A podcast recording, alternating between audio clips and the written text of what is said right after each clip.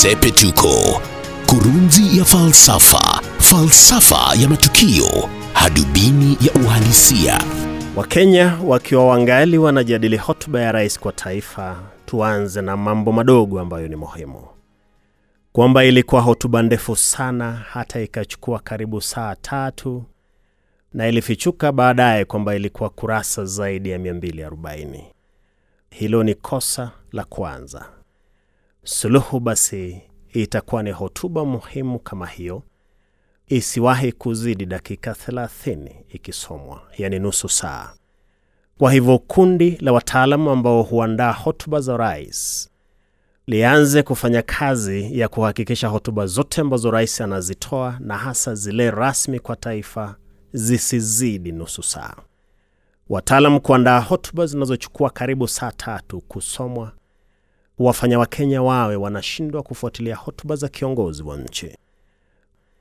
Bila shaka hotuba ambayo katiba inasema yafaa rais awe anaitoa kwa taifa mara moja kwa mwaka kama hiyo ya Jumanne ina umuhimu mkubwa. Huwa ndio fursa ya rais kuitangazia nchi kazi ya serikali yake. Ikumbukwe pia kwamba rais anafaa kuitangazia nchi makosa ambayo serikali yake imeyafanya. Kwa hivyo uwezekano wa hotuba kuwa ndefu ni mkubwa.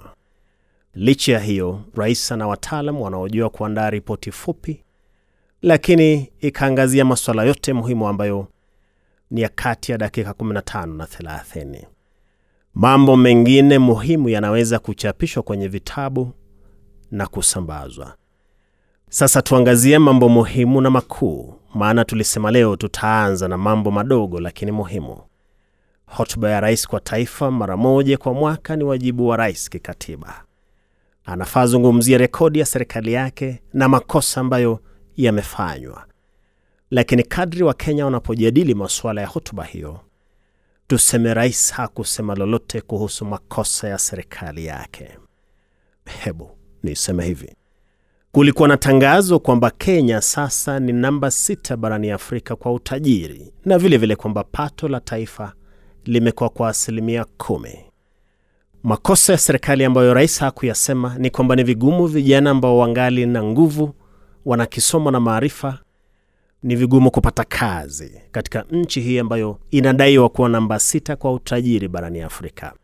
Itabidi wasomi wa uchumi wawafanulie wa Kenya waelewe iwapo utajiri unatokana na jambo jingine kama sio ukuaji wa uchumi wa taifa. Ndiyo tuseme ishara moja na kuu ya uchumi bora ni vijana kupata kazi zinazoendana na uwezo na ubora wao. Nchi ikiwa inakuwa kiuchumi, viwango vya ukosefu wa kazi hushuka. Nchi ikiwa tajiri, watu wote wa umri wa kufanya kazi huwa kazini. Sasa utajiri huu wa Kenya ambao ni namba sita barani Afrika umepatikana vipi iwapo maisha ya vijana nchini Kenya ni magumu ajabu? Mbali na kutopata kazi, vijana wanaojitolea hata wakajiajiri pia wanakumbwa na vizuizi vingi, mfano bei ya malighafi ya kujiajiri.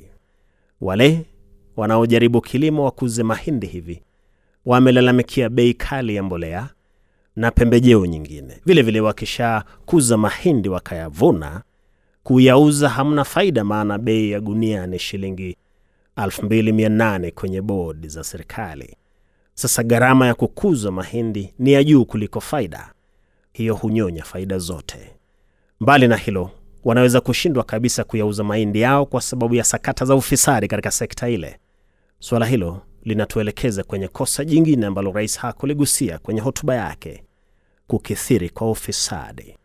Unaweza kukuza mahindi yako ukayapeleka cereals board, halafu sakata za ufisadi zifanye iwe vigumu kulipwa pesa au hata ukiyafikisha uambiwe magala yamejaa. Jumanne rais hakusema lolote kuhusu ufisadi. Halafu katiba inamtaka awe anazungumzia namna ambavyo serikali inatekeleza sheria na haki. Je, inazingatia utawala wa haki na kisheria au maafisa wa serikali wanafanya ukiukaji? Rais hakusema lolote kuhusu Wakenya kutekwa nyara na kupotea. Vilevile vile lipo swala la ukiukaji maagizo ya mahakama. Na ndiyo nitasema hivi, hotuba ya rais kwa taifa mwaka huu, licha ya kuwa ndefu ajabu, haijakamilika. Hivi ni kusema kwamba urefu sio ukamilifu. Yafaa zungumzie makosa ya serikali na mipango ya kuyarekebisha ndipo hotuba hiyo iwe imekamilika. Na ndilo Sepetuko. Mimi ni Wellington Nyongesa. Sepetuko, kurunzi ya falsafa, falsafa ya matukio, hadubini ya uhalisia.